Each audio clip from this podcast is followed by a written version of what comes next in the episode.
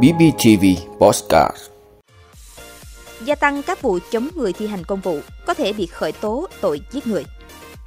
2,2 triệu thuê bao có nguy cơ bị khóa sau ngày 31 tháng 3. Tồn tại lỗ hổng bảo mật nghiêm trọng trên nhiều mẫu điện thoại Android.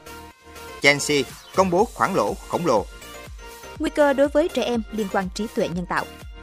Đó là những thông tin sẽ có trong 5 phút sáng nay, ngày 29 tháng 3 của BBTV. Mời quý vị cùng theo dõi. Thưa quý vị, hiện nay số vụ chống người thi hành công vụ đang có chiều hướng gia tăng, đặc biệt là sự chống đối lực lượng cảnh sát giao thông đang làm nhiệm vụ. Con số thống kê trong năm ngoái là gần 30 vụ, có một số vụ đặc biệt gây sự quan tâm của cộng đồng. Đáng chú ý, ngoài các lỗi chống người thi hành công vụ được quy định trong luật giao thông và bộ luật hình sự, thời gian gần đây đã có trường hợp bị khởi tố ở tội giết người khi gây thương tích trên 35%. Các hành vi manh động này gây nguy hiểm cho lực lượng làm nhiệm vụ và cả cho người tham gia giao thông. Để tăng lên tác dụng răng đe phòng ngừa với những hành vi manh động, hiện nay các cơ quan chức năng cũng đẩy nhanh tiến độ xét xử. Từ đầu năm tới nay, nhiều vụ chống người thi hành công vụ đã bị đưa ra xét xử. Trong đó, nhiều đối tượng đã phải nhận những bản án thích đáng. Các nước trên thế giới đều quan niệm chống người thi hành công vụ, hành hung, thậm chí là giết người đang thi hành công vụ đều phải chịu án phạt nặng hơn so với nạn nhân thông thường. Nguyên do là bởi những người thi hành công vụ gánh trách nhiệm thực thi pháp luật, thiết lập trật tự xã hội, bảo vệ bình yên cho người dân, mà đôi khi họ có thể phải đánh đổi cả tính mạng cho sự bình yên đó. Khung hình phạt thường là chung thân không ân xá, thậm chí là tử hình nếu bị quy vào tội danh giết hại cảnh sát. Tại Trung Quốc, việc chống người thi hành công vụ cũng được xử lý rất nghiêm. Tuy nhiên, khởi tố hay xét xử các vụ việc này được coi là giải pháp cuối cùng. Chống người thi hành công vụ là vi phạm pháp luật, cộng đồng phải ý thức được mức độ nghiêm trọng của tội danh này. Khi gặp bất cứ vấn đề gì chưa được sáng rõ, người dân có công cụ để phản ánh nguyện vọng, đảm bảo đúng pháp luật. Bởi vậy, chúng ta cần phải bình tĩnh, rõ những quy định của pháp luật để không hành động quá khích, gây hậu quả nghiêm trọng. Các cơ quan quản lý cũng phải gia tăng tính minh bạch để giải quyết các vấn đề. Thưa quý vị, theo ghi nhận của các nhà mạng, trong mấy ngày gần đây, số lượng khách hàng đến các cửa hàng để chuẩn hóa thông tin cá nhân đã đông hơn. Tuy nhiên vẫn còn có một số lượng khách hàng khá lớn đã nhận được tin nhắn của nhà mạng nhưng chưa thực hiện chuẩn hóa thông tin thuê bao theo yêu cầu của chính phủ.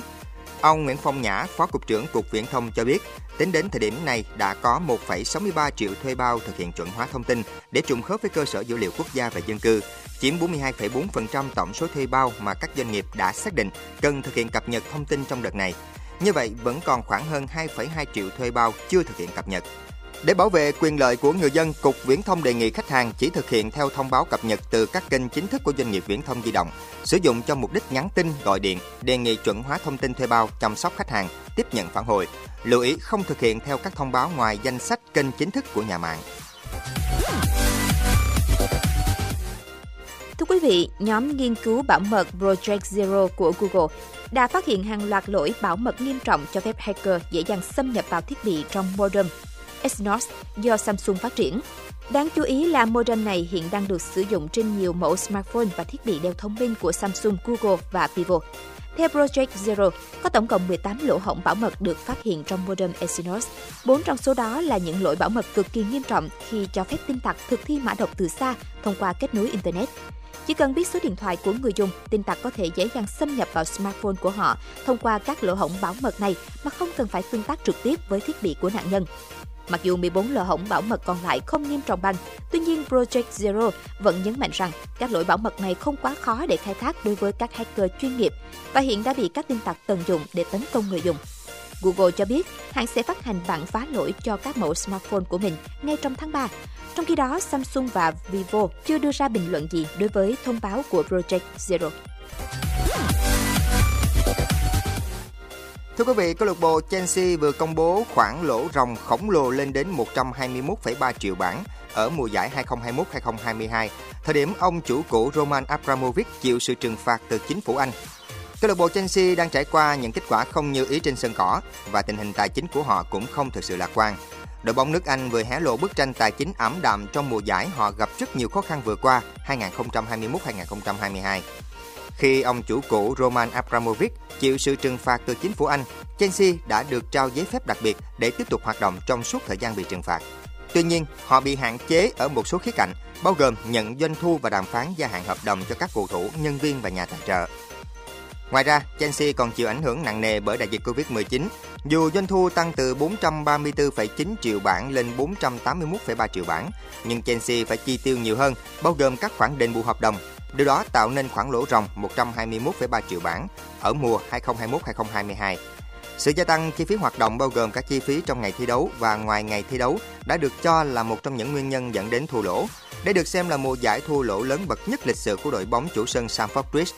Kể từ khi tiếp quản Chelsea, tỷ phú Tosh Bioli đã chi hơn 600 triệu bảng tăng cường lực lượng. Nếu như đội bóng thành London không thể dự UEFA Champions League mùa tới, dự báo tình hình tài chính ở mùa giải 2022-2023 của họ sẽ còn nhiều u ám. Thưa quý vị, Quỹ Nhi đồng Liên Hợp Quốc đã đưa ra cảnh báo những nguy cơ đối với trẻ em liên quan đến AI, trong đó có quyền riêng tư, các tác động đối với tâm lý và hành vi.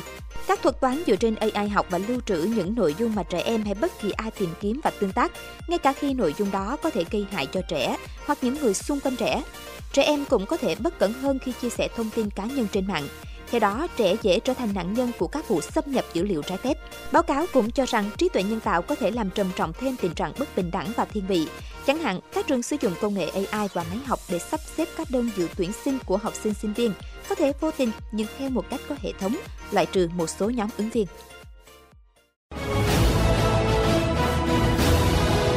Vị đã luôn ủng hộ các chương trình của Đài Phát thanh truyền hình và báo Bình Phước. Nếu có nhu cầu đăng thông tin quảng cáo ra vặt, quý khách hàng vui lòng liên hệ phòng dịch vụ quảng cáo phát hành số điện thoại 02713 887065. BBTV, vì bạn, mỗi ngày.